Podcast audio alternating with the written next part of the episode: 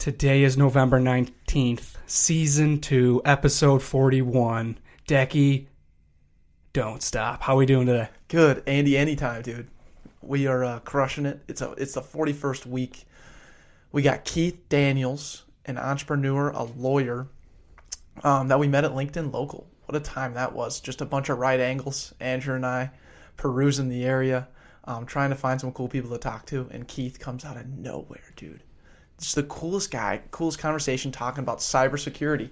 Something that uh, a conversation that is not too often had, but we took a step forward and had the conversation. It was awesome. It was awesome. Stick around for the back end when we hit home an average quality. A what did you learn in a feel good story? Be a back end member. Be a tier above the rest. Enjoy the ride.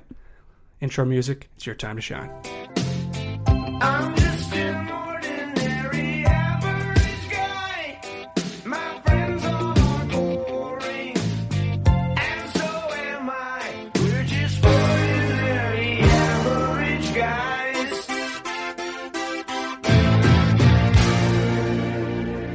Let's get this bread.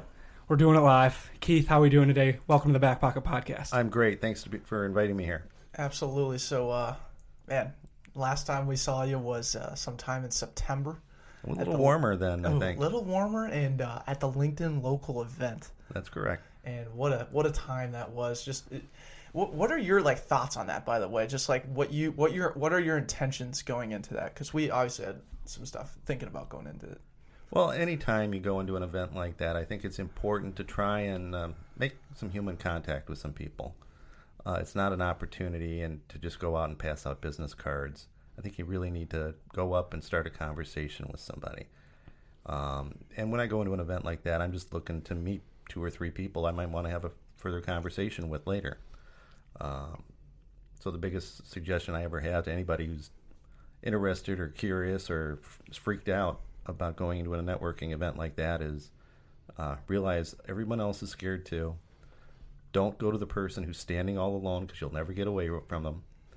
Find two or three people, and it's great if that in that two or three people there's there's a woman there, because the female will always make you welcome. Yes, that's a great point. And uh, it it was definitely dangerous on our end for the sense of like we, uh, what we were talking about wasn't necessarily like you kind of said was in not a business card sense. It was very conversational. That's what we are. We're a podcast. So in that sense, it was very easy. But the other sense was like when someone's talking to us, they could just feel like, why are we talking to these guys again? but uh, we caught up with you towards the end, and I think the last forty-five minutes, you, us three, and a few other people in the in the uh, LinkedIn local were just having the best conversation. We're like, all right, Keith, we got to schedule a time. Two months later, we have you on the podcast. So to give our marketing interns a little background about yourself, because uh, they don't know you, we do, but they right. don't. So could you briefly describe kind of what you're doing right now and how you got into that? All right. Well, currently, right now, I've got uh, a couple ventures going, uh, which draw upon some of my past and some of my hopefully future. Uh, one of them is uh, what I call Cyber Council, and it's a consulting organization uh, which will hopefully morph into a legal consulting organization. I'm taking the Minnesota Bar in uh, February. Um, and using that to uh, help small and medium sized enterprises uh, deal with the ever changing world of cybersecurity and data privacy. Uh, there's a lot of new laws and regulations coming out, more being considered, and we're going to be seeing a lot of changes in the privacy security world. Um, the other thing I've got going is called KBD Insurance Solutions. Uh, I've got a long time history working for insurance carriers, and previously, when I was practicing law in Chicago, for a long time I did insurance coverage work for Lloyd's of London and several insurance carriers. So, what I'm working there is to help people understand uh, what their risks are, how they can handle them through insurance, and uh, understand those policies better. Um, what I found, and sort of melding of the two, is that a lot of enterprises and non-for-profit organizations, for-profit organizations, um, they've been told they need to buy what's known as a cyber liability insurance policy. It's supposed to protect them in case there's some ne'er do well breaks into their system and takes customer data, shuts them down, does anything wrong in their system. They don't understand the ins and outs of those policies. Their insurance agent doesn't know the ins and outs of those policies, and uh, that's an issue that I think a lot of people need help with, and that's what I'm trying to build a business on. Cybersecurity, man. Oof. It's a dangerous topic, and that's what we're going to be diving into for the next probably 30, 40 minutes. I'm excited. Yeah, and I think what we that's kind of really need where we need to start. I mean, um, just in the basis of cybersecurity, what is like the current issue that you're building these businesses on, and uh, what is the kind of your solution for it? I think that was a, As we all check our phones. Yeah. Okay, that's that's the first thing. Uh,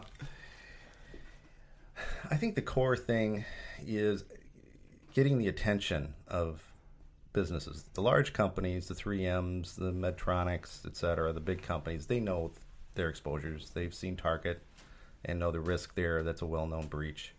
Um, they know well what's going on in Europe and elsewhere in the world with new laws and regulations because they're a worldwide organizations.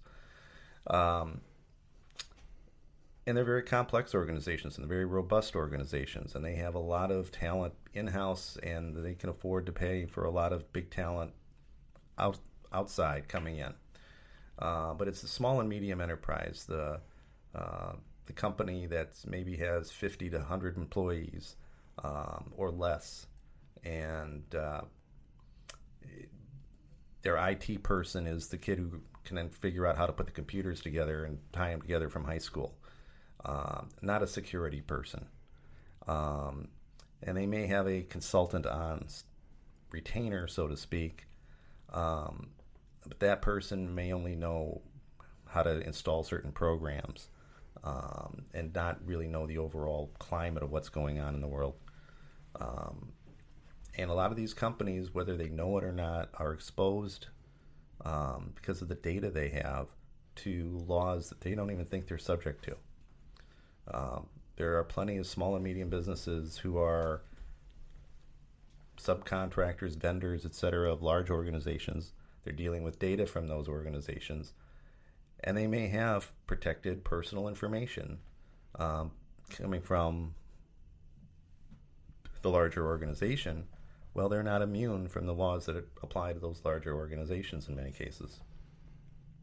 And when someone is trying to break into those large organizations, they don't normally start at 3M or Target. They start at the small vendor, the small business, and work their way up because they know that's the low hanging fruit. It's easier, easier to get in, and then they can work their way through the systems to get up to the larger, larger place where they feel the, the money is. okay. Now, just understanding kind of so you you were a lawyer in Chicago, is that correct? Correct. Um, how did you get into that, man? Like that's that's not an easy profession. We have a friend who's uh, going through law school right now, and uh, the last time we heard of him was when he graduated. God bless him. Yeah. So what's like what's that all about, man? How did how did you get into that? it's the funniest thing that um, growing up, my best friend Jeff Hallowen and I, um, both about fifth or sixth grade, decided we were going to become lawyers, and neither of us had lawyers in the family, um, and it just sort of happened. Um, I was a political science major in at the University of Wisconsin Eau Claire. Um, and got involved in a lot of the politics there. Um, and it was just a normal thing. I was thinking I was going to go law go to law school. Um, I applied to three or four law schools. I didn't apply to ten or fifteen like a lot of people do. Mm-hmm. Um, I was all set and was about to go to Washington University in St. Louis. Um, I was on the waiting list at Madison, and uh, day before I was going, going to load up the car and move to Beverly, so to speak, uh, got a call and said, uh, "Do you want to go to Madison? We've got a place for you." That's awesome. So I uh, went to the University of Wisconsin Law School. Um, Madison was a magical place to be back when I was there. Right. About- Still- yeah. Still uh, is. Still has its. When a- was that? Yeah. Not to date you at all. Yeah, not to date me. It was in 1980. uh, I started in 1985, graduated in 88. Okay. Okay. Uh, well before you guys were even a glimmer in anyone's eye, I'm Yeah, guessing. yeah, pretty much.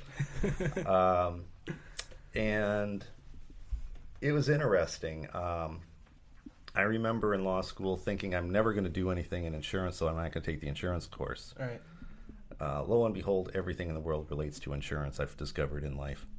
Um, every business decision has some kind of risk to it, and every uh, decision that uh, nonprofits make have, and a lot of the things we do is because insurance companies have told us we have to do them. Right.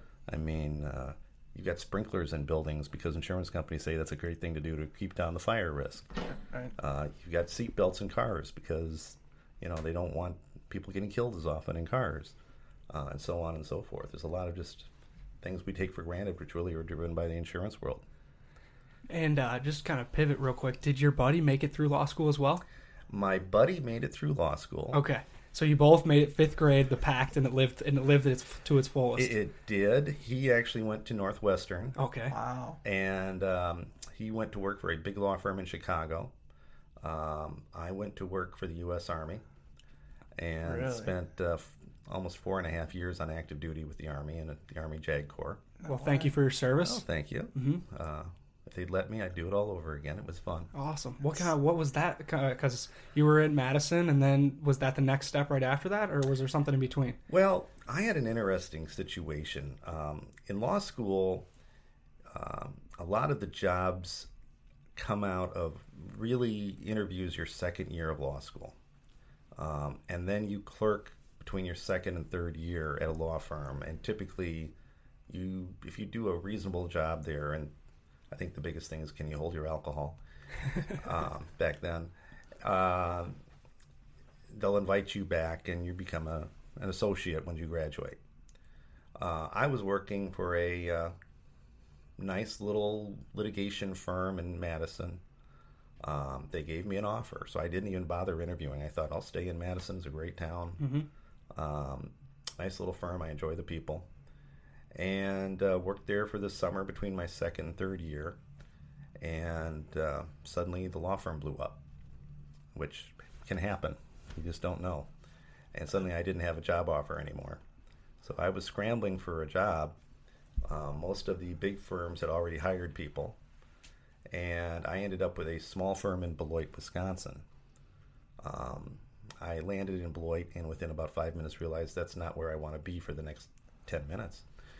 I drive past Beloit every day because I'm from Chicago. So coming up here, you pass Beloit, and it's just like, eh. And you drive by the good part of Beloit when you're on the interstate. Okay.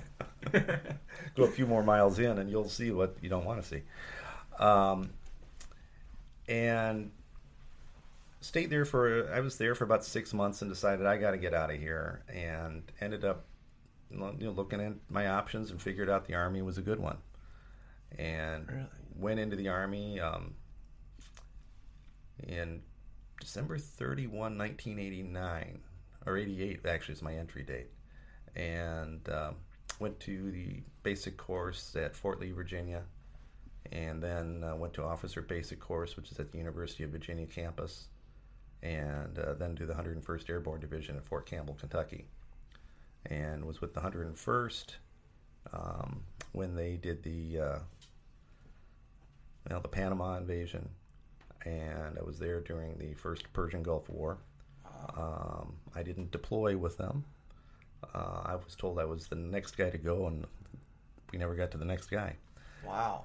Um, Did you want to go?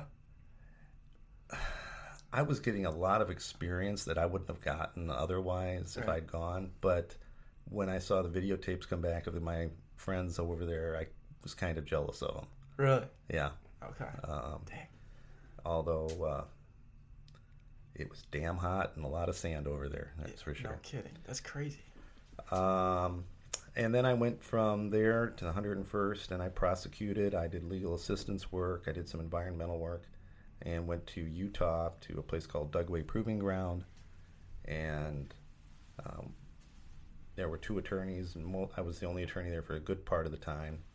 And um, did a lot of environmental and administrative work out there. There was a, a test facility where they did a lot of biological work with chemicals historically. Um, most of that was done in the 50s and early 60s, not so much now, but that meant that the uh, U.S. Army had a lot of cleanup to do. And uh, it was in a good, interesting place, and Utah's a beautiful place to be, so I didn't mind that at all. Um, and then I was, you know, looking at what I was going to do next stay in the Army or get out. And this was a time period in the uh, Clinton administration when they decided that we were not going to fight any more wars and we wouldn't need a military anymore. So there was a real drawdown. I got out. Um, ended up moving to Chicago because my wife at the time had family there. Um, joined a law firm.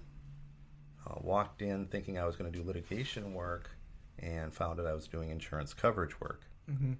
Uh, like Back to that insurance, man. yeah, back to that insurance. and uh, spent most of the next 10 years practicing with them.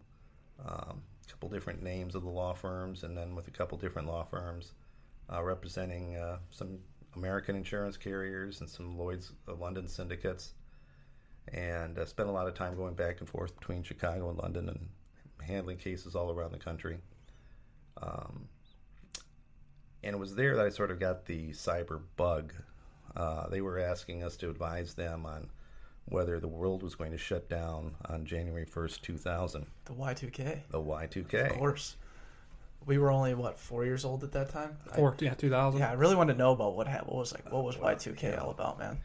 Well, Didn't have something to do with like the code. and, yeah, like, computer code, for those people who are into computer coding, no, it's all zeros and ones. yeah, binary. And the concern was on January 1, 2000, it would suddenly be 010000. And they didn't think the systems could handle that, that, that they wouldn't understand what 00 meant, that it would reset to 1800 or 1900. And suddenly they thought um, mortgages would have to be, would suddenly be reset and break payment terms, contracts would reset, uh, gasoline station pumps would shut down, things of that nature. It was it was a concern that utilities would shut down um, because they thought the system might not understand what the code meant. Right. Um, my opinion at the time was that you guys in business are spending billions of dollars fixing this problem. I'm pretty sure they're going to do it. And uh, lo and behold, I was right. Um, but out of that, started looking at okay, we see that, and believe me, by at 2000, we're a long way in history beyond where we are now. Um, I mean, we didn't have smartphones. We didn't have much in the way of. We didn't have laptops yet. Um, but we did see that computers were becoming a bigger and bigger item in our world. And they would probably get faster and faster developing into our world as time went on. I don't think anyone could pretend we'd be where we are now. But started thinking out okay, how if computers and business start using more of this stuff and things go wrong, what kind of things could go wrong? And how would that affect different types of coverage and insurance policies?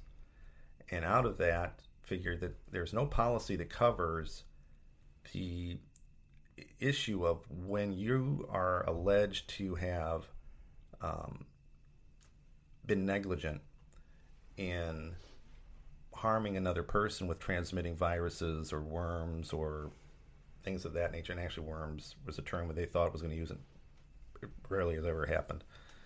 But, um, and we threw in a little coverage for what we call business interruption.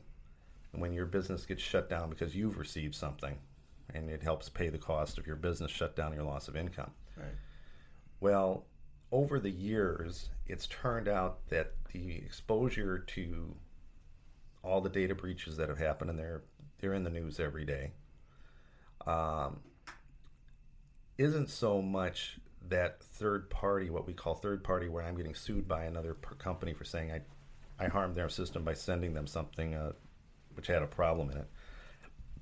The biggest loss that companies are facing is that business interruption and they're shutting down while they're trying to fix their system and clean up their system. Right. They lose all that money. They lose all that money. And then the third thing, which for the larger companies and some companies, depending on what goes on, is the notification costs if they have to notify people that their records have been breached. Mhm. And then sort of the unquantifiable is their reputation damage. All right. Uh, So what's going on with um, kind of where cybersecurity is at now. So you got four guys in a room right now who use social media like it's their life. Um, we're basically giving data and information to the Facebooks of the world, the Instagrams of the world, Every app on your phone. every app on your phone um, is connected to the internet and providing these companies with all your data. How is that data being protected, if it is at all, and how is it being utilized and sold and manipulated and so on and so forth? Well, you are far ahead of most people just in that assessment that you gave right there. So congratulations. Thanks. Pat yourself on the back. Yeah. Sweet brag. Um, the issue of our privacy is one that I think it was Oliver and Wendell Holmes wrote in a decision that he he defined privacy as the right to be left alone. Well, we've given up huge amounts of that privacy um, to the government, to Google, to Facebook, to Yahoo, to umpteen others predominantly just because it's convenient. We are used to giving up privacy and our data so we can get something for free. Um, and as a result, these companies, how are they making money? Uh, they're not making money by providing you with free service. That's a money loser. Right. They make money by selling that data to other companies. And there is a huge business. I mean, it wasn't I, like when General Motors came out with OnStar in their vehicles. Um, it wasn't long before OnStar uh, that General Motors was a technology company. It wasn't a car company anymore. They were making money on their technology, not on the vehicles they were making. Really. And that's what's kept General Motors in business. Wow. You know, it knows where all the vehicles are. It can track that information. It can sell that information. Um, So are you saying, but from going to the extent, extent of like the sedans were traveling in this fashion, they can track it? pretty from- much. Okay, with OnStar, they were able to see the paths every car was taking. They could see where, where it stopped, where it stopped. Sure.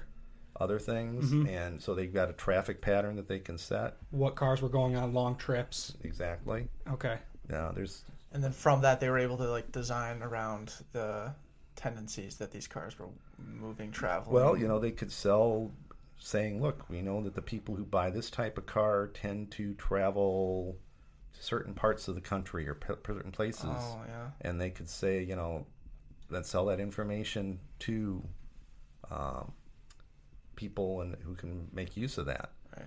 Um, and now many of us have we're using either Google Maps or Waze or something on our phone to let us know how to get from point A to point B. I, I know I did today getting here, and all that information is being fed in, and it's tracking where I've been and speed I was traveling and how many times I stopped. Um, all of that information is going somewhere, and someone can make use of that. So like when you go and look at shoes on on the internet, and then you get an ad on Facebook for those same exact shoes. Oh, you'll get it for about two weeks. Yeah, and that I mean that's all harnessed kind of in the Facebook Pixel. We we use that all the time. Is that like a good example of you're basically giving your data to um, the shoe or apparel company, and then they're it's just feeding it back through Facebook, or is Facebook kind of in, tr- in control of that data? I'm, I'm When- confused on the process. When you have the Facebook app on your phone, it essentially is tracking everything you do.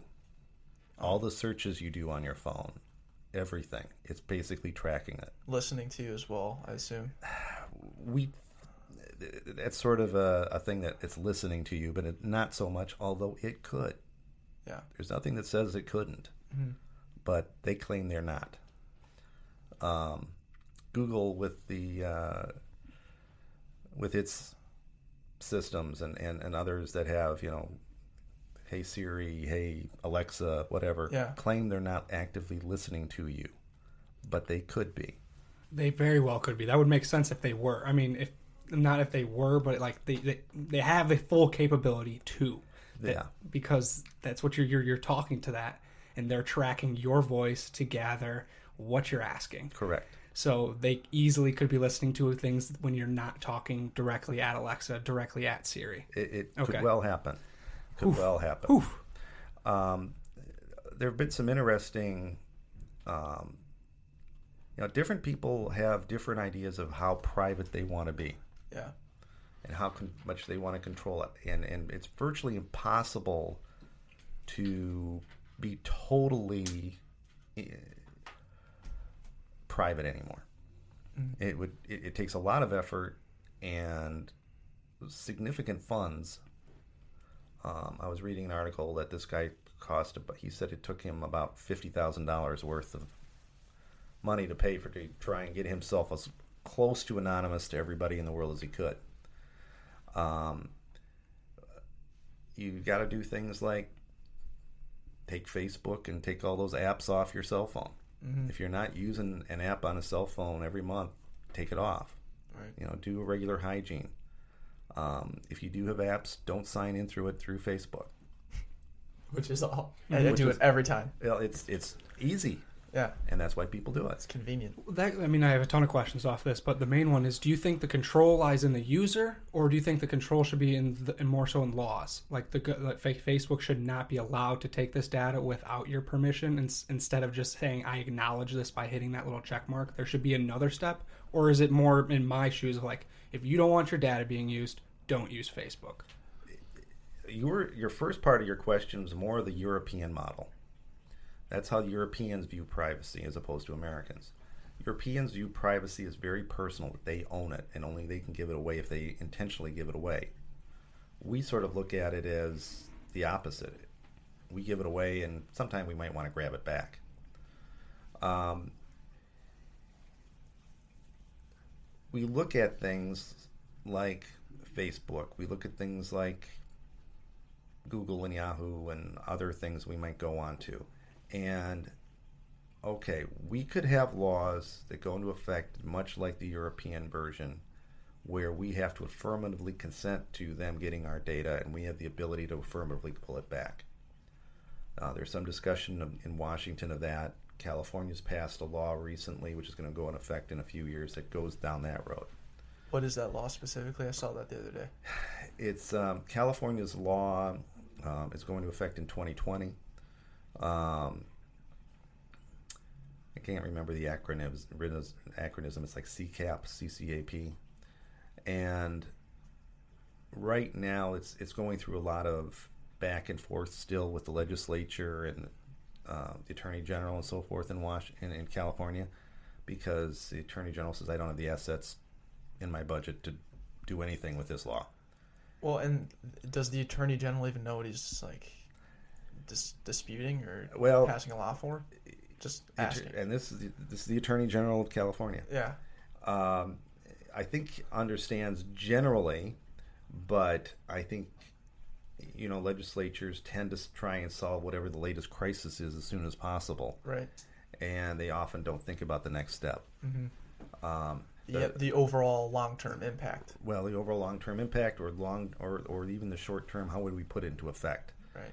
Um, the Europeans, when they put their general data privacy regulation, the GDPR, into effect, that went into effect this past May, that had been discussed and proposed over a three to four year period.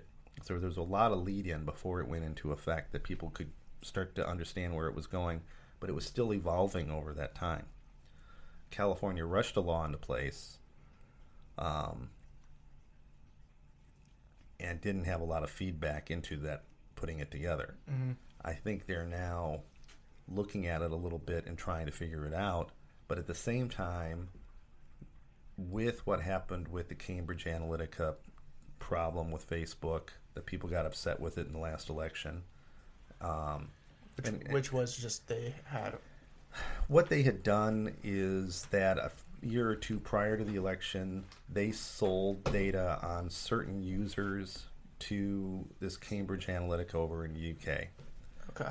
The that organization developed that used that data to develop a quiz, and there were a lot of quizzes going on, like you know which member of the friends were you would you be, or if you were what tree would you be, or something like that. Which uh, Harry Potter um, Character would you be? You know, Um, what's the Hufflepuff, Gryffindor? which, oh, yeah, which- Ravenclaw. Yeah, Yeah, Ravenclaw. which I was a Ravenclaw, by the way. Okay, Ravenclaw. Yeah, which school would you have gone to? Like Yeah. Harry Potter. Yeah. You know, I think that's the biggest one in the UK. If well, you as answer, far as I'm Well, you answer those questions, and Right. what happened was people were answering these questions, and then they were forwarding them to their friends, and suddenly Yeah.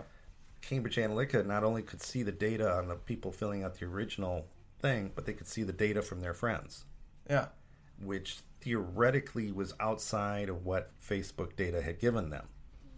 And that was what some people got upset about. Um, just because it was like a second party source essentially. But Uh, that people who had not have been part of the actual quiz suddenly their friends got sucked into this right. Okay. and um, so that cambridge analytica got a larger group of people and then theoretically could use that data simply in a marketing fashion hmm and they could develop messages to go out that they thought would help particular candidates same way they thought they could persuade people to buy certain shoes or certain coats or Right. certain perfumes, whatever. It was the same kind of process. Okay. so that, so that's a good um, kind of a segue. So like this past election, not really to touch on the election election itself, but kind of the style of um, the marketing tactics behind it, where you like how the algorithms are set up now, as far as I understand, is if you really like and engage with um, one party or the other, then that's what you're going to consistently get more of, and that's kind of how the algorithm is built to basically fit how, how you, what you like. They're not going to just show you everything; they're going to show you only what you like. Um, how does is that going to be um, like as election season just passed now, but just in for future elections, are we going to be seeing that similar model, or is it kind of like they learned something from the 2016 election that needs to be improved on, or something like that? Facebook and Google, et cetera, are private companies and determine their own Yeah, that's the only problem. their own programs and their own this and that, and uh, government cannot make a determination one way or another. Uh, after the election, uh, Mark Zuckerberg and his people at, at Facebook decided they would change the programming behind Facebook um, to do what you just said. Yeah. That they thought that people were getting ambushed or misled by all this stuff, and so let's just make it so people can talk to their friends who agree with them. Maybe that will cause people to agree with each other more. well, that's only put people into echo chambers. Right. Suddenly, you're only talking to people who agree with you, and you're not hearing any other viewpoint, any other side to an argument. And I think that is not helpful, but that's where we are. And you have to know a little trick to break the algorithm. Right. And Is so- it kind of weird that all these? I mean, you they're private companies, so it's totally legal, um, I think. But Andrew and I were talking about this the other day. How like Instagram and Facebook and all the stuff that we use so heavily to promote our podcast and Sure. this podcast and everything. Like we just they don't even give us the algorithm on how to be the best at it or you really just have to it's a trial by fire type thing and they could change it tomorrow. Yeah, right when you think you figured it out, they'll change it on you, and then you're in the wrong. There, there, there are people who make a decent living supposedly on search engine optimization, Yeah. you know, for Google and Facebook, etc. And um, yeah, they may know it right now, but it can change in a heartbeat, and suddenly all their knowledge goes out the window. And do you think that should be common knowledge? Like their algorithm should not be hidden from the public, or where do Well, you where do you stand on that? I, I think it's proprietary data what goes behind it, you know, the the secret secret sauce. But uh, you know, their businesses are trying to make money. They are now the most powerful com- companies in the world. There's no doubt about that. Um, and I do think it would behoove them to act differently, but I don't think government can really tell them to act much differently. Um, unless they're fall afoul of antitrust or something like that, and if someone wants to be brave enough to fight that fight, well, they broke up Ma Bell, so maybe they could. Um, Fair enough. you know, the algorithms change. I know Facebook used to be a great place to market your business people would run ads on it all the time. It wasn't that expensive. You could reach all sorts of people. It's for the small business. It's now almost unusable. Um, but you know, so you're seeing these large buys from larger players, and those ads are filling you up. Mm-hmm. Um, but you're not seeing like the local insurance agent anymore, or uh, you know the sandwich shop on the corner putting a little coupon out anymore because they can't buy them enough. They just Mhm. can't get in there. Um, so you know, I, I think that from what I've heard from people, the the key thing on you know you you can use Facebook, you can use Instagram, whatever. You have a website. Um, make sure you've got the words that you want in there and the information there you want people to search for, and if it does, you'll pick it up. All right. Um, don't, and then you've got to keep working on it and keep it going because you just don't know where things are going to change. And the, one of the biggest things, and you you're the social media guys, is um, if you have a web page or something, is put as much video as you can on it. Yeah. So we do we do memes as well. I don't know Yeah. if you're familiar. Yeah. Those, we've, those, we've seen them. We've seen them explode. those memes. Yeah. yeah, those Yep. things. Me- uh, memes, maybe. Meme, yeah. Spanish, yeah. There you go. Um, I what have- did- why? Why can I? Sure, it- please. Yeah, go ahead, dude. So the, uh, I mean, you're so, so heavily involved in cybersecurity. What's your biggest concern going forward? Let's say in the next five years. Well, I think my biggest concern is that um, there's a couple concerns. First of all, um, people have to understand that the cyber criminals and the bad people um, look at this as their job. This is their nine to five job. They have quotas to make. They have uh, numbers they have to hit. Those are the professionals, and they're working on it. And this is what they're doing every day. Drop the kids off at school, go to Go and hack Target. go and, and try and break into a target. um, they're doing it in Russia. They're doing it in Eastern Europe. They're doing Yeah. it in China. Um, and that's the professionals who are trying to get in there. Um, you have a few, you know, the stereotypical kid in the basement um, who are more curious. They want to know how it works, and they may not have any uh, nefarious thoughts behind it. They just want to know how the system works, and oftentimes, if they break in, uh, they will let the company know that they broke in. Um, we, we- a lot of people refer to people in this area as hackers. Um, uh, a lot of professionals hate that term because a hacker is simply someone who's curious about a system and wants to know how it works. Doesn't mean they mean any harm. Right. So they have sort of broken up. You have what they're called white hat hackers, who are those people who are either hired by a company to break in, and companies pay people to do what's called penetration testing, and they try and figure out if there's holes in their system by hiring people to hack into them. Mm-hmm. Um, and then you have the black hat hackers, who are the people trying to make money off of this. And then you got in the middle the gray hats, who sometimes do the good things and sometimes try and make money Mercenaries. pretty much. Um, the long term, the biggest issue is the industry is saying there are close to a million cybersecurity jobs that need to be filled right now that aren't filled in the United. One million. One million, Holy cow. and they So what you're saying is, drop what I'm doing and get into cybersecurity. it would be a good career path. Okay. you could still do this on the side. yes. um, and um,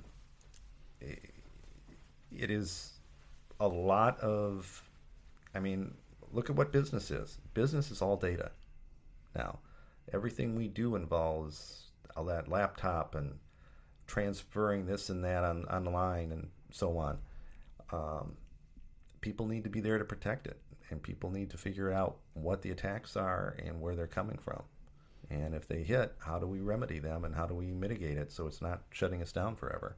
Right.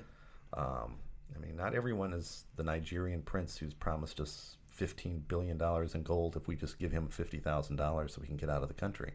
Right. Um, there's plenty of people, well, the people behind the, the SamSam virus, for example, that is a uh, thing that just nested into people's computers and basically shut down the city of Atlanta for several months and the Colorado Department of Transportation for several months. When Uh, was this? that was approximately a year ago now. Wow.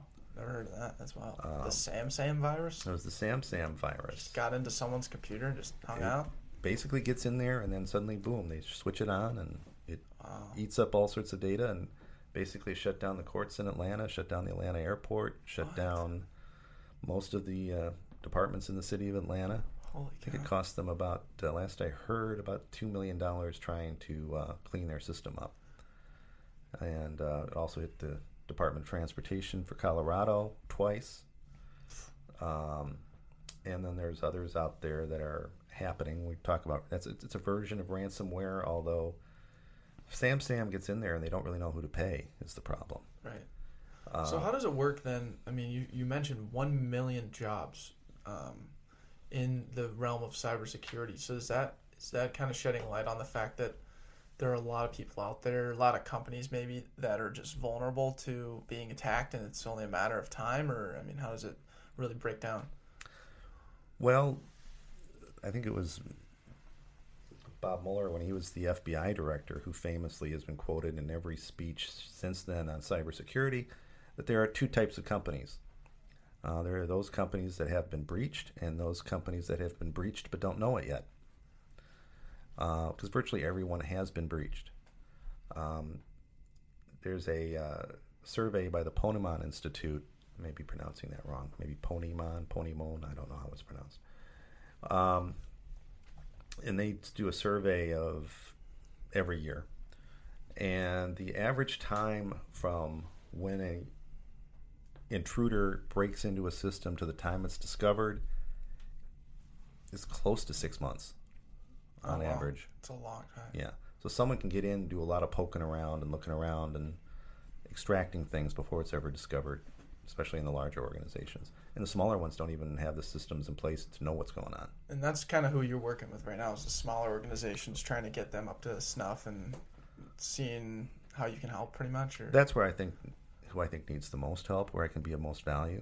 so like knucklehead podcasters like us who Well, yeah. started a company and don't know what we're doing. Well, you're learning as you go. That's how we all do it. Right. But it's only a matter of time until back pocket gets hacked, right? Yeah, it's a matter of time. I mean, through this whole ev- uh, evolution of cybersecurity, and you breaking down the fundamentals of what cybersecurity is and what it's what today looks like in all the different realms of social media, the internet. Um, what is in your back pocket as this independent consultant working with a few other people? Um, what is in your company's back pocket and yours as well to help these, these middlemen companies make sure that they are doing their job on their end? Well, I think the the key thing is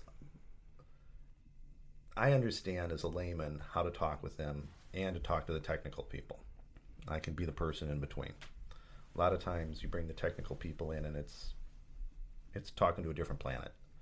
Um, and the average business owner doesn't have that kind of unless they're a technology business doesn't have that background Um, a lot of businesses, particularly regulated businesses, um, healthcare, financial advice, banking, so forth, they know that the regulations are on them to keep this data private. So they're a little bit more receptive to it and they need it. But I think that they need advice, um, and they don't need to spend $500 an hour for it. I'll take a little bit less um, from the big law firms in town. And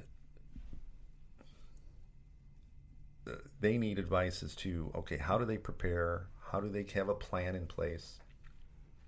Who are they going to call if something happens? Um, just do what is known as a tabletop test. Run some different scenarios for them. You know, um, business owner is on vacation and incommunicado because he decided he wanted to be up in the woods doing some camping and there's no cell service. What happens if the system gets breached and you can't reach the business owner? Who's going to be the person making the phone calls? Our boy Keith. um, yeah, who's on your team to bring in? Do you need to have uh, forensic analysis done? Do you need to have legal? Do you need to have public relations? Do you need to have a cybersecurity person come in and lock your system down? All sorts of things that you have to figure out need to go into your plan. Not to mention, just with the new rules and regulations, uh, if you're doing any business with anybody in Europe, really at this point, you're going to have to update your privacy policies that are on your website. You're going to have to have avenues to, as you say, have people opt in um, to officially give them permission to take their data. And you're going to have to have a system, whether you create a separate system or you merge systems, uh, where if someone comes in and wants their data changed, they want to know where their data is, or they want it deleted, that you have the ability to do that. Uh, California is requiring that as well in their new law. Okay. Um, much very similar. That's why I call it GDR, GDPR light. It's similar to the European model. Okay. Now, at the same time, when all this is happening, there has been discussions in Washington, and this would be a change because up to now we've had a hodgepodge of laws among all the 50 states in the District of Columbia. They're all different. They all set their own law. Um, California is important because, well, what California does impacts a lot of people because they've got 40, 50 million people there, and They're like their own economy. it's like their own economy.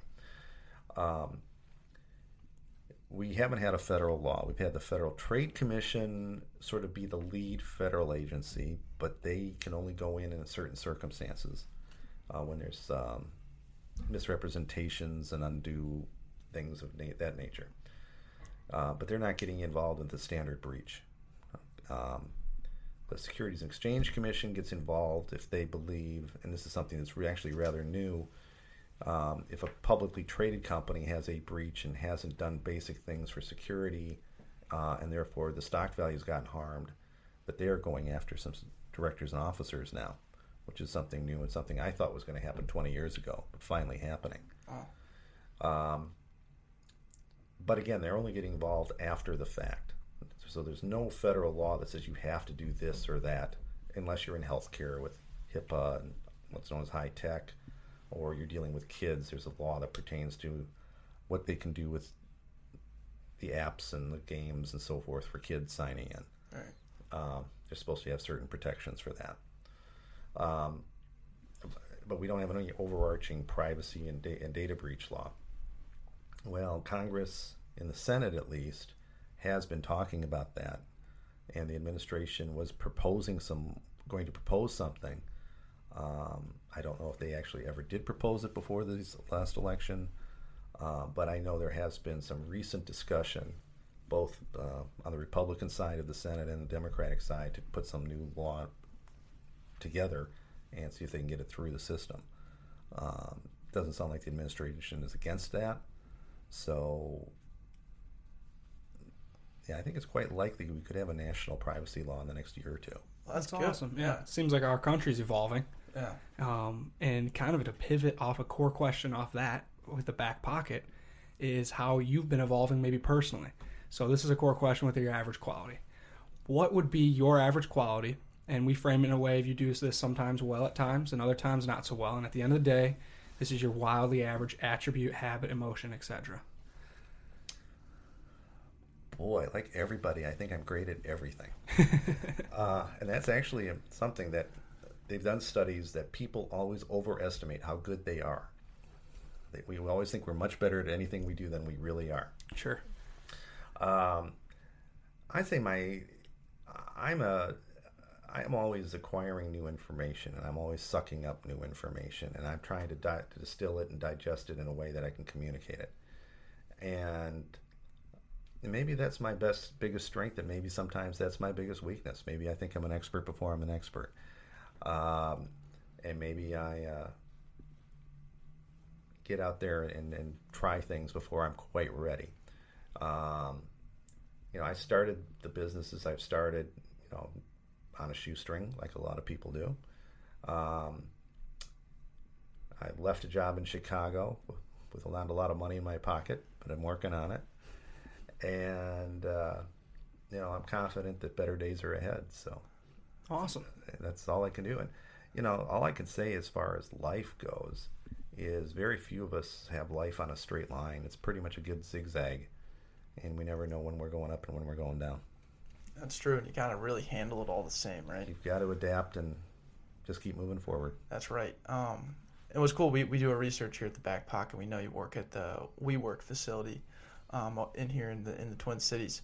What's it like working, uh, you know, around a bunch of young, sappy entrepreneurs um, who are trying to, you know, keep moving forward in that same aspect? I find it really a lot of fun, um, and it's exciting to see them and, and talk with them. Um, and they're doing all sorts of different things. Um, a lot of them are technology related. Um, you know, my uh, little space, we call it the cubby, um, is uh, right next to this company with two or three guys who are doing a lot of technology, but to test athletes so they can try and improve their performance, Mm-hmm. which is a cool concept, the way I see them doing it. Um, we've got people doing all sorts of other things. Uh, Bunker Labs is a, has a big place there, and they do a lot of uh, technology work for military veterans uh, coming out. And it, it's a very vibrant, very um, energetic, positive place, I'd say. Competitive, I'm- probably. I'm, sure it's competitive in a way. Um, well, the, the one thing is, what anybody's doing is really not a secret to anybody who walks by. Mhm. Because the window, the walls, and the doors, and everything in the building are glass. Okay. So everyone's seeing other people active. And you see the boards with them talking about their pipeline and talking about this client and that client and this client. And it, it's it's a lot of you know synergistic things going on. And then the org and then the WeWorks itself I think does a good job. Although I wish they would when they bring in pizza, I wish they would put meat on it. But anyway, that's their pl- that's their idea. They don't put meat on anything. Um, Why? something about meat uses too much water or something. Um, That's beyond me. Yeah. I'm out. yeah. Anyways, Um, but they do a lot of programs as well that, that get people to mer- to to collaborate. collaborate and talk to each other. They they do these sales. Just I think it was yesterday. They had some people in talking about sales, and a lot of people were walking through and listening. And some people stayed and watched the whole thing. Other people's moved around. Um, and uh, I know when they did something like the Minnesota Entrepreneurial Week, which was what a couple months ago. Um, they did a lot of those events there Okay. That's awesome. and um, a lot of the people who were speaking were actually residents, so to speak, of the WeWorks facility. There you go. Awesome. Well, transition to the back end of our show. Yeah. We got a game alert. Game. Game. All right. So this is a game intended for us to ask you where these companies, where you believe these companies' cybersecurity is truly.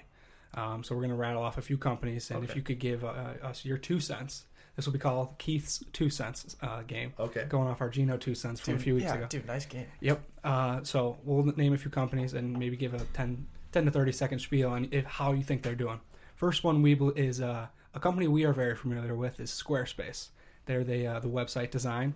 We use them to design our website, um, building those analytics, and then um, selling our products on that website. How do you think their cybersecurity is? Oh boy, somebody in the cybersecurity world is going to get me right now. Um, That's what this is all about. I would guess it's pretty good. Okay. Um, what you want me to give you like an on a scale of one to ten? Yeah, scale Yeah, one yeah. to ten. Blind Please. scale. um, with only knowing what you just told me, um, I'm and I think I've seen the name of it somewhere. Um, most companies, particularly in this field, are probably at about a nine point five to nine. Oh wow.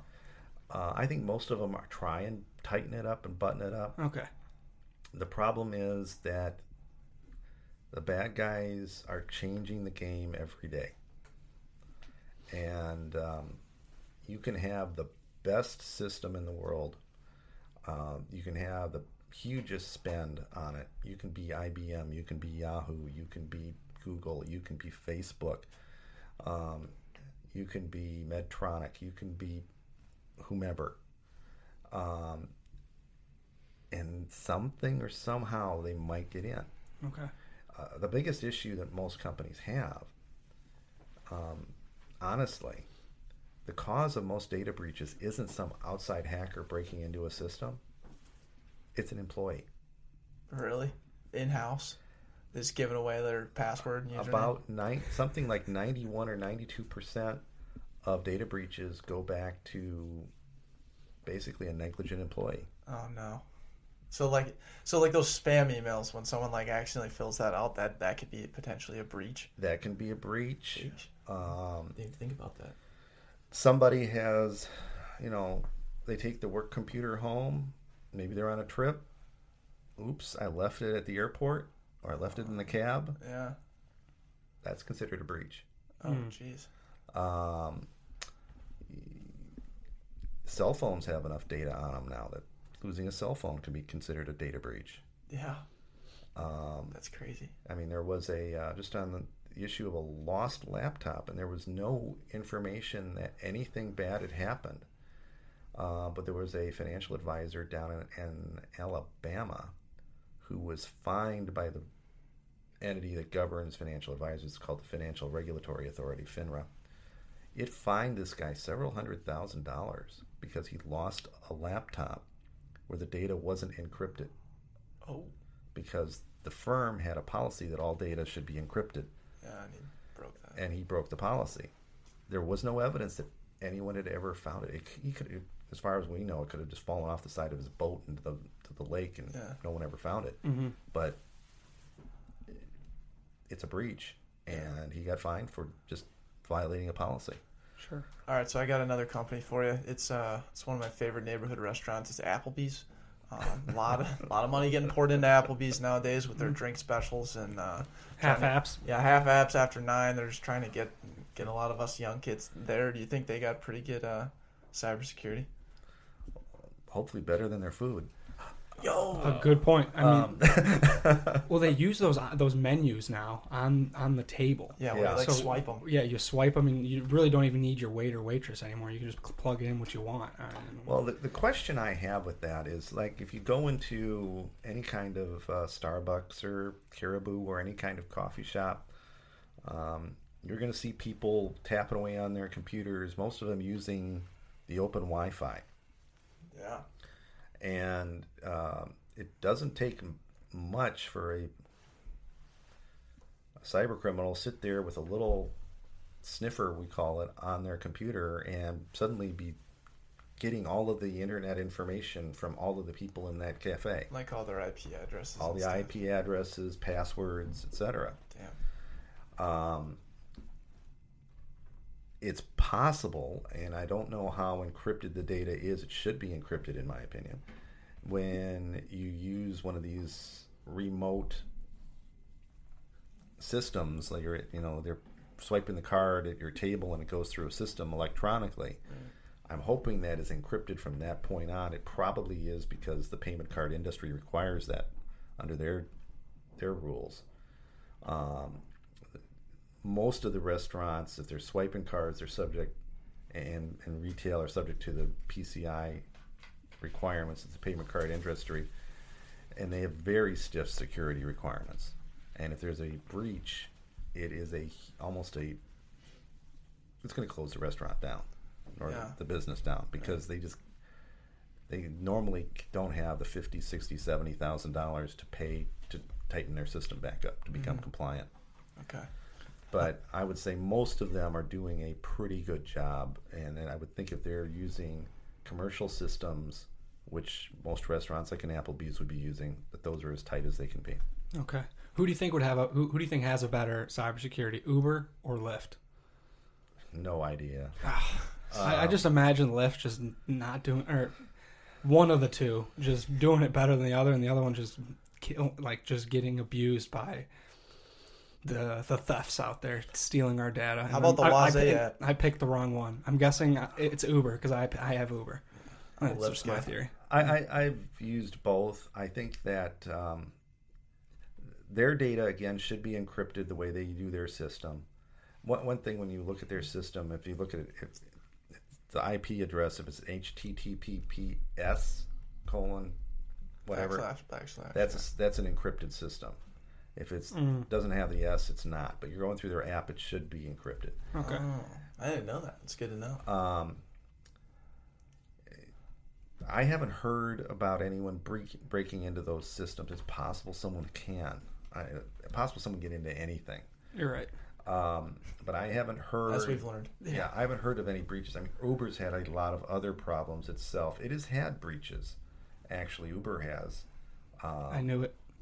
The- I picked the wrong one. I knew it. Well, I, I believe this was in the UK that um, there were several hundred thousand drivers, and then some of their riders had their data breached. Um, the cyber criminals contacted Uber and offered to sell it back to them, and supposedly Uber paid for it. What? But the problem is Uber, Uber could not guarantee it ever got all the information. Because who knows what those guys, maybe they kept a copy. Maybe not. Maybe they did. Okay. Oh my gosh. And then the problem was Uber didn't tell anybody. It came out months and months later, and the Europeans, especially in the UK, were unhappy about that. Um, and that's another reason why Uber has had some management changes over the past few years. Okay. Well, Keith, you've taught us a lot through this process, and uh, we've learned a lot. Deck, do you have any other question? I have. I have a final question. One final question, yeah, right? please jump in. Okay. Mhm. Um, yeah. Thank you, man. Well, you're It's welcome. been a uh, it's been an absolute journey. Andrew and I, our brains are just a slight tad bigger. Um, we know all what what it comes down to. I think is just um, this is a serious issue, and I think it's good to talk about. It's good to understand as young entrepreneurs to uh, put security on the on the front of your to do list. You know, and and priorities. I guess as a business. I, I think that the biggest issue, the biggest thing is to be aware that it's a need. And as I say, you can try to do the right things. Um, try not to um, use apps that you don't need to. Get them off your phone. Um, when you're using your computer in a public place, set up a VPN so you have your own network. Don't use a free off VPN Right. y- you get what you pay for. But if you have virtual private network, you're protecting yourself from bad guys sitting over next door, the next table, sifting through all your data as you're s- sending it through to the Wi-Fi through Caribou or whomever. Right. Um, as you're setting up a business, um, it doesn't necessarily cost a lot of money to set up the basic cybersecurity, but you need to talk to people who can either do it the, the right way or get you the right people. Mm-hmm. And I think that's the important thing. Awesome. Right on, man. Well, uh, last question.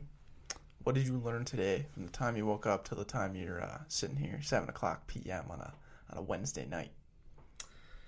Well, I learned that a Canadian law firm, when it says docket two mediation report, means continue to work on it.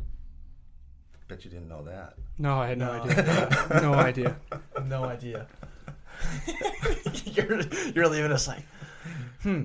I'm gonna, I'm gonna have to Google that one. And to that I say, Yeah. But that's a wrap, Keith. Thank you so much for joining us. You're quite welcome. It's been a great pleasure, and anytime I can help you or anybody else, I'd be glad to do so. That was Keith Daniels. What a roller coaster that was. I'm exhausted. Uh, My, my Mentally brain, yeah, exhausted. my brain is drained. Oh my gosh, it was just um, so intense from the start. And he, when you have someone on who's a lawyer, I totally forgot that he was a lawyer. Like, oh man, the, just the way they talk, it's just you got to be locked into every single word. They kind of avoid answering everything. They kind of deflect a little bit. I mean, Keith did. He answered a lot of the questions, but you could tell were, he still had his lawyer roots in him, where he was just like deflect, deflect, deflect. Well, this is that's just like how he answers questions. I don't Yeah. think he was like purposely trying to deflect your questions. Maybe he was. Maybe there's bad questions. Who knows? But nonetheless, dude, thanks for him for having coming on, Keith. Like Yeah. that was honestly a blast. And I think this is a perfect opportunity to um, bring in Sam Schuneman, marketing intern spotlight number 18. He uh, enjoy, he was able to sit in on that whole conversation, and he's here with us today. Sam, what did you think of the Keith Daniels conversation? That guy was intense. Yeah. Uh, I mean, I'm sitting in his spot right now where he was, and I can just feel, you know, The, the warmth. Yeah, well, literally the warmth, but also, I mean, that guy brought a lot to the table. Uh, super knowledgeable. Uh, kind of scares me. I kind of want to delete Facebook now. Honestly, that was really it was really insightful though. But You can definitely tell he was a lawyer though. Definitely tell he was a really smart dude, and uh, definitely knows what he's talking about. Right on, So- man. And uh, just to give our marketing interns a little background, granted, our marketing interns are our listeners And our learners. and our learners. Uh, Sam Schuneman is, uh, like Andrew said, it was a marketing intern, but now is a uh, got promoted to a intern. We're gonna call him intern Sam. He's gonna be uh, one of our producers when he can be. Um, in here, dicing it up with us, uh, checking some content, always on Google, trying to look stuff up for us when we need it, um, and just kind of being on the marketing front, dude. We're uh, we're excited to have you. I'm excited to be on here too. Uh, yeah, you'll be seeing a lot of me, be hearing a lot of me. Hopefully, we'll be uh, you know going on the social media. I'll be posting a lot of live videos and stuff for me. You know, just hanging out. Your to-do list is out. endless, man. Yeah. Get ready to work. Yeah, so so get locked in, Yeah. dude. Strap up, zip up your vest, put some stuff in the in, in the pockets, and let's go. I'm ready. Let's to, rock, I'm ready to dude. work for the boys. Thank you. We appreciate it. I'm that. here for the boys. All right. Let's get to the back end. The back end is where our marketing interns are a tier above the rest. They have enjoyed roughly an hour and three minutes with the back pocket thus far. So if you have stuck around this far, this long, I mean, bravo, kudos to you. You guys are the best. we love you guys. Uh, please leave us a, a comment below if you even like this podcast, and if you did, give us a five star review. And if you don't, if you didn't, uh, Get out of here. Get out of here! Yeah, don't don't even bother. But uh, we, when we get to the back end, we start off with an average quality. This is something that uh, is a core competency what, Pr- principal principle. That, that's a better word. or staple. It's a staple of the back pocket. Declan Brown, what is our average quality of season two, episode forty-one? It is uh, trying hard to not talk about the podcast um, in corporate setting in the right angle world. And this is such a big issue because once we tell someone about our podcast, then it just it consumes that person's life Because The floodgates are open. the floodgates are open and you know people start getting distracted at work you know they start working late because they listen to our podcast during their lunch break and it turns that lunch break in from like a 30 minute to an hour because they're just enjoying us so much it's tough they eat it up. And I have a perfect example of how the podcast just absolutely consumed one of my employees at United Healthcare. So I was explaining the podcast and how and this and she was all about it. She was like, "My boyfriend's gonna love this. This is the perfect thing." But I want to listen to one right now. Like, what what would be a, a great podcast to listen to? So I'm like, "All right, ask her a few questions, get her." Get her uh, um, her hobbies and her interests down to figure out which of our hundred episodes to feed her, and I gave her one that was like an hour and a half. Um, which one did you give her do you remember? It, it was Gino. It was a recent one. Okay. She she was all about marketing so i was like all right gino's perfect for this. And she listened to the whole thing and then uh, she, when she got done i walked over to her cubicle. I was like what'd you think? She goes the podcast was awesome but you used 85% of my data for the month yo chill out dude. You don't have to listen to it all at once.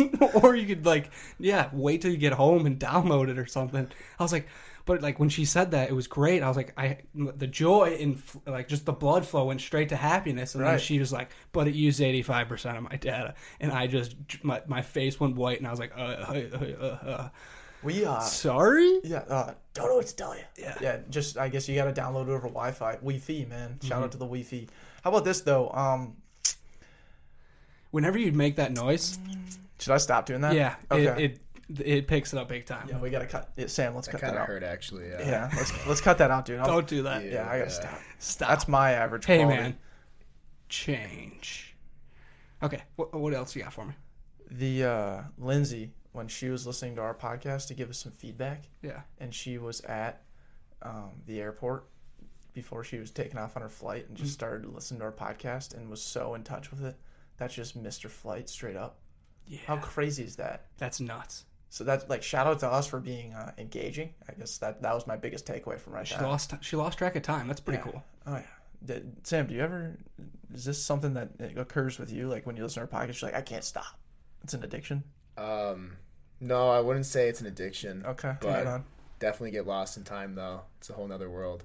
But I mean, props to you guys for being able to literally make somebody miss their flight though. Yeah, Uh, thanks. Del- Yeah. Delta should hire you guys actually for like a better turnover rate of flights and stuff, or if a flight's too booked. I think it would You help. know, they could. Put us in there. Yeah, just somebody Yeah. that's waiting to get on the flight. You know, if they have to be, you know, it's, it's overbooked. Throw on some headphones on that person, let you listen to the podcast. It's their fault, not Delta's anymore. I think there should be a separate company that works with, um, like you know, Delta has standby flights, um, basically putting our podcast into the ticket owners, and then we'd be working in part with the standby um, people that want to get on the flight, so that those people miss their flight and the standby people can get on. Mm. What do you think about It's that? an, inter- it's an interesting thought. I don't, I don't like it, but it's interesting. Okay, well we'll move on. Yeah. Um, it's the gift. It's the season of giving. yeah speaking of flights, Yeah. Speaking of flights, absolutely. everyone's gonna be flying everywhere this Wednesday night, heading to uh, Thanksgiving Mm-hmm. uh, to the family. Um, speaking of that, like I'm heading to Atlanta for the first time in four years because St. Thomas football has grounded me in the the land of ten thousand lakes. I finally get to go see my mama's family, which is good good news. Yeah, see how they're doing, see how they've grown. They haven't even seen developed. Andy podcaster, so I'm gonna plug the podcast out the wazoo during Thanksgiving. That's gonna be the easiest thing I've ever done. for sure, dude. It, so you so you're excited. Yes. Okay, nice. Um, Thanksgiving is just a fun time, man. I think Wednesday, that Wednesday before, is just like the uh, it's like the biggest reunion of all time. Whether it's like your high school friends all coming back, or if it's um, your family members, just a great time to just collaborate. Well, Honestly, there's literally a name for it. Drink. It's called Drinksgiving. really? It's literally yeah. That's like a, a like a known drinking holiday now. Oh, The Wednesday. It wa- Just the day before Thanksgiving. Yeah. Yeah, So, I think yeah. it's the highest rate, like DUI rate in the day. Uh, Oh. I thought 365. Yeah. where'd you That's get really that? interesting, actually. You just knew that? Yeah. That's an that's awesome. Congrats, dude. Congrats to me. Yeah, that's a I, That's a, a fact. that's a great. What did you? Oh, learn? okay. Yeah. Well, not congrats to the people who got that. Well, yeah, definitely not congrats to the people who got the DUI, but Yeah. nonetheless, Those people got it figured out. yeah, get it together. I mean, I know you're you're joyful with uh, giving thanks, Right. but like, hold it back a little bit. What are you think? Don't get for? behind the wheel. Did, what are you thankful for? What am I thankful for? Yeah, this year. Mm, that's a great question, Deck. I'm thankful for Uptown. Yeah, Yeah, yeah, dude. that's changed me. So why is that? Um, we're sitting here today on November 19th, Right. um, and I was able to to figure out a whole new vibe of Minnesota. I thought Minnesota was what St. Thomas had to offer, and it, it is very much prevalent throughout this state. Right. But there's much more here, and uh, it opened up the doors. And I think uh, I'm taking this a little too deep, but uh, um, I just really do like Uptown, and I like Yeah. having things near me now versus having to get in like a suburban area, and but not very lively suburban area, I guess. Right. No, it's convenient. Yeah, It's awesome. It's phenomenal, dude. that's what I'm thankful for. yeah, it's good. Okay, I like that, man. I thought you were making fun of me at first. No, no, no. I was just like genuinely asking what because what are you thankful for, dude? Um, dude, thanks for asking. Um, I'm thankful for just opportunities. Um, so that's a little deeper than what you were saying. Much deeper. Um, Let's see how he spins this one. Yeah, sp- Decky spin zone, dude. Um, I just love that we've been able to record this for now 41 straight weeks, and it's literally been an opportunity following itself every single week, no matter what. Granted, we'll do like a podcast um, or a week where we'll have like four interviews, which, by the way, we should never do that again. Um, but just simplifying it in terms of just like every single day is a different opportunity, and I can confidently say the back pocket has taken advantage of every single one of those. Whether it's good or bad, or however what that result was, we at least can say we didn't miss an opportunity. Well said, man. Love that. Yeah. Good. That's a that's a really good thankful. That I think that's you thought that through way better than I did. Yeah. So uh, I say kudos way too much now. Have you noticed that? No, dude, um, not at all. Okay. So we're, it's kind of like good. how Sam says like I haven't said it at all. this at all. happy, So. I'm thankful for that. Um, What are you thankful yeah. for? Yeah. What are you Sam? thankful for, Sam? I can't answer that um, because Because you're not I'm- thankful. Well, I'm not spending this Thanksgiving with my family. Actually, What? I will be on a flight on Thanksgiving to Nashville. Oh, why is that? so yeah, So you can't be I'm- thankful for anything? Is that what Well, I just feel like a really crappy person Oh, for okay. because? Yeah. Let's get into the details. so instead of staying at home in Minnesota and having Thanksgiving with my family, I am flying to Nashville and then hitching a ride with my buddy down to Tuscaloosa, Alabama, and spending the weekend at a frat house, Auburn, Alabama game. Auburn, Alabama. Hell yeah. really so- the Iron Bowl. I'm yeah, I'm choosing football and fraternity over family. So Well, you got to do it at one point. Yeah, And I think you know. before it's like it gets to the point where it's like it's late into the season of the family. You know, like you know, your family's getting old. I think you're doing it at the right time. there's always Christmas. You're right. There There's is always Christmas. Mm-hmm. There, I can always hang out with them then. But yeah, so that's that's my we have a flight at 10:30 on things on And- Thursday. So And your family was like, "Yeah, dude, would love for you to leave on I- uh, the biggest family holiday." I kind of just threw it on them. I'm like, yeah, like I'm doing this, got a flight, and they're they just kind of like they zone me out or whatever. Okay. And I think now they're like, wait, so you're not going to be here? We So should it's ma- settling we should make I have a family of six, and they're probably like, we should make three fourths less the amount of you know mashed potatoes we should make because I eat that much mashed potatoes. Oh, you're But- eating yeah, taters. so yeah. yeah, um, he'll probably hit them on Thursday when I'm like somebody needs to drive me to the airport because Okay. I have a flight and they're gonna be in their you know Thanksgiving apparel. Grandparents will probably be there. You dressed know, like pilgrims. everybody's gonna be ready to eat. You know, little cousins running around. I'm like, my bags are packed. You know, Yeah. I got a, I got a flight to catch. I gotta get down to the south. Never, I've never been to a southern like fraternity or college though. So Yeah, that's gonna Okay. blow you out of the water. I get to experience uh, Georgia Georgia Tech every year. Ooh, it's big time. Um, and this year it'll be at I don't know where it is hosted this year. If it's at Georgia Tech, we typically go to the game because my grandpa went there and they got good sweet good seats. So hopefully it's at Georgia Sick. Tech this season. right on, Yeah. dude. Well, uh, trap the puck. What did you learn today, Andy? Let's go with you. Yeah. Okay, well, uh, What do you got? I usually ask you how you're doing. Um, so you ask me. Dak, how you doing today, man? Um, doing well, man. Thanks for asking. Um, but what did I learn today? I, uh, I first off, I learned that memes are hot. They are hot in the streets right now. We, uh, I've been perusing the streets of Instagram, noticing, you know, Gary V's throwing out memes now. Um, if Gary V's doing something, I'm, we're copying them straight up. Um, and We're spin zoning, and I feel like yeah, we're spin zoning it in like our back pocket way. I mean, Yeah. we're Co- copying the copying, format, but sure. niching down in our fashion, right? how about utilizing? Uh, utilizing. There you go. And uh, I don't like that word copy. God, yes.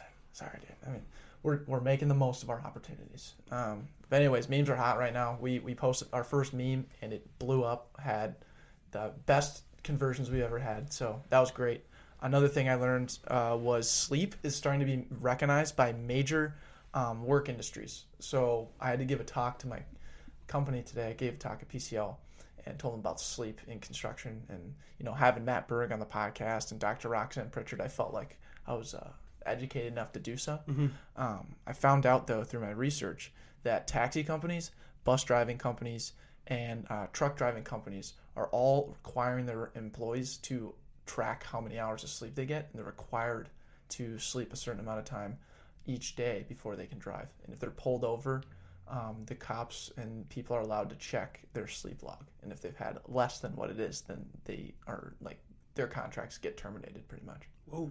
So it's pretty cool. I mean, like that's a serious step in a in the right direction. I feel like sleep's important, That's awesome. Yeah. I, did, I didn't know that was being that severely taken Right? advantage of. right? That's what I found it out. needs to be utilized in that way. It was unreal. Mm. Um, what'd you learn, man? I learned so this is the first winter. We're just getting into the, f- the first days of winter, and I learned that the uh, the investment I made um, of the car starter on my keys is fantastic. The one where you like you Hit- started before you get into the car. Yep. Oh, that is so cool. Yeah, it's been amazing. So I I usually get done making my or my lunch in the morning, and then I walk to my key and I hit it twice, see the thing light up green, hear the car start, go upstairs, pack everything up, sit down on the couch for like three minutes just to like check my email, whatnot. you just sit on the couch in the morning and just chill for three minutes. I always plan so I'm not rushing it. Hopefully, Okay. I have that time allotted. Gotcha, if not, gotcha, I'm gotcha. running around filling up my water, whatnot. Forgetting your You know the drill Yeah, forgetting something. And uh, I get to my car and it's already toasty, dude. that's so awesome. See, I'm just lucky if my car starts in the morning. Yeah. Uh, I I get in my car, I put the keys in, and I like turn it a little bit to turn the lights on and everything. And I'm like, all right. And then if it if it goes on, I'm a happy man. If it doesn't, I'm just like, well, I'm To be, to be expected. to be expected, right? It's, it's a crapshoot every time, man. Um, Sam, what did you learn? yeah, man. What'd you learn? Um, kind of piggybacking off of yours, actually, I learned that I really need a car scraper for my windows. Mm. Uh, this was probably like the fourth, fifth morning I woke up to go to class. Haven't bought a scraper yet. You know, balling on a budget, and What do you What do you do then? Just drive blind? Grab a yeah, fork. so Before no, I actually risk it. Literally, I it's pretty you know it's pretty hard to see out when it's like that. Yeah. Our southern listeners won't know, you know. Yeah. We understand though. Many southern listeners. We under yeah. we understand. You'll have a lot more after my trip to Alabama. Let me tell you that much. Ooh, love yeah, that. yeah, We'll give you a bunch of business cards. yeah. Good idea. It'll just have. Yeah, but you have to be me or Andrew, so that it plays out. You know. Yeah. Okay. You cool with that? Yeah, that's fine. Mm-hmm. Okay, that's whatever. So, but no, so I just throw on the wipers and the uh, the heat that goes onto the window. you know, Yeah. it's like all the way to the right on most Yep, things. I feel like, sure. And I just I have like a 10, 10 minute drive to class. Let the things fly. Let and it's by the time I get into the St. Thomas parking ramp, it's it's finally cleared. Yeah. But Like it, I, melt it man, all I've out. had some I've had some really dicey situations going down the road. Right, You're just like leaning down. when the sun is coming down, it just it blinds you. So I'm I'm going home tonight, and I'm just gonna take one from one of my parents or my sister's car. Nice. If I can't if I can't find one, so I'll put them in danger. Right on. Um, yeah, Savvy- kind of savvy, though. selfish. Yeah, but, but savvy. You gotta yeah, do what you gotta I do. need I need it more than them. So I so yeah, but I realize I really need one of those. So, right on, man. yeah. Well, uh, I think it's kind of funny, Andrew. You're describing how like only one spot of the windshield like actually melts, and that's the part you see out of. So you're just like You're looking through it as like it's you're lower through- part because it's the fan blowing Right. up the heat, so you're like getting to the bottom. exactly. Or kinda we make just- the costly mistake of uh, hitting like the like the antifreeze or whatever that comes up, or yeah, like the wipers makes think it a it's gonna thousand times worse.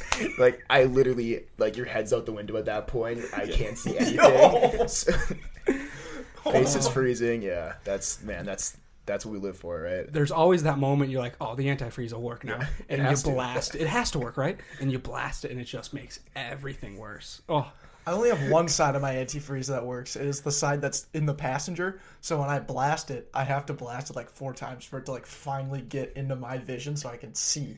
bro, It's the there's I, the that barely works. So the antifreeze is half working. The um, windows don't roll down. So I'm like so concerned about when cops pull me over. What what's that gonna look like? just open the door, man.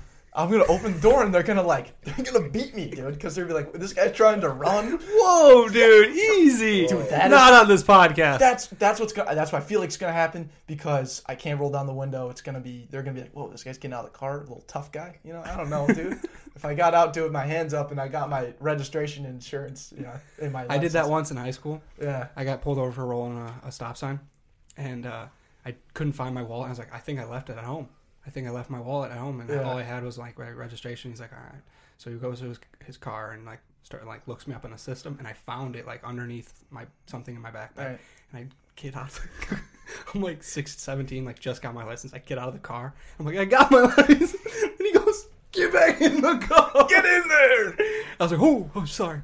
and I was like, yeah, I thought I was like. But you see what I'm saying though? Yeah. Like if I if you go against the protocol, the Yeah. cops are gonna immediately think like this guy's a psycho, right? Yeah. No, and driving the white Stratus, you never know. Yeah, your cars get about to be done. But fight, keep fighting. Keep The fighting. mustache probably raises some questions to begin with. You're already like a red flag when he pulls you over. Yeah. Well, he's first gonna say, "Wow, this is the best looking guy I've ever pulled That's over." not what I meant, you know. All right, let's trap the puck. All right. Aside from that, feel good story. Let's get our marketing interns feeling good. So this uh, with it, this has been kind of a, a last ditch effort that we've always had. The feel good story is like the last thing. We're like, all right, what makes us feel good? We write something down and we go for it, right? Um, I want to start capitalizing more on making it known to people that are having a significant impact in our lives, and we want to tell other people about that, thus making them feel good Okay.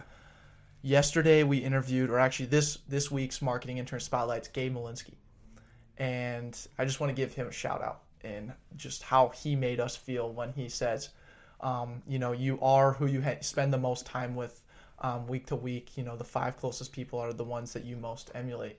You're, the- you're the average of those 5 people. exactly. And he's like dude i hang out with you guys tw- three times a week for for at least a couple hours just saying that he listens to our stuff and like totally loves what we do and it's just always good to hear that recognition man That was so cool. right wasn't that the coolest thing ever That was the best feel good story that he could have brought up. Right. And reiterating that fact is perfect. right and then just understanding like the value that he's bringing now and like how he's applying what we're um, kind of preaching into his own thing with never stop uh, or never peak and his clothing company and everything um, so just shout out Gabe, man. What a great dude.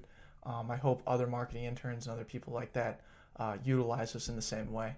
So, Tremendous, uh, man. Yeah, simple as that. Um, I hope you guys feel better. Let's uh, let's hype up next week. Next week we have Mark Metry.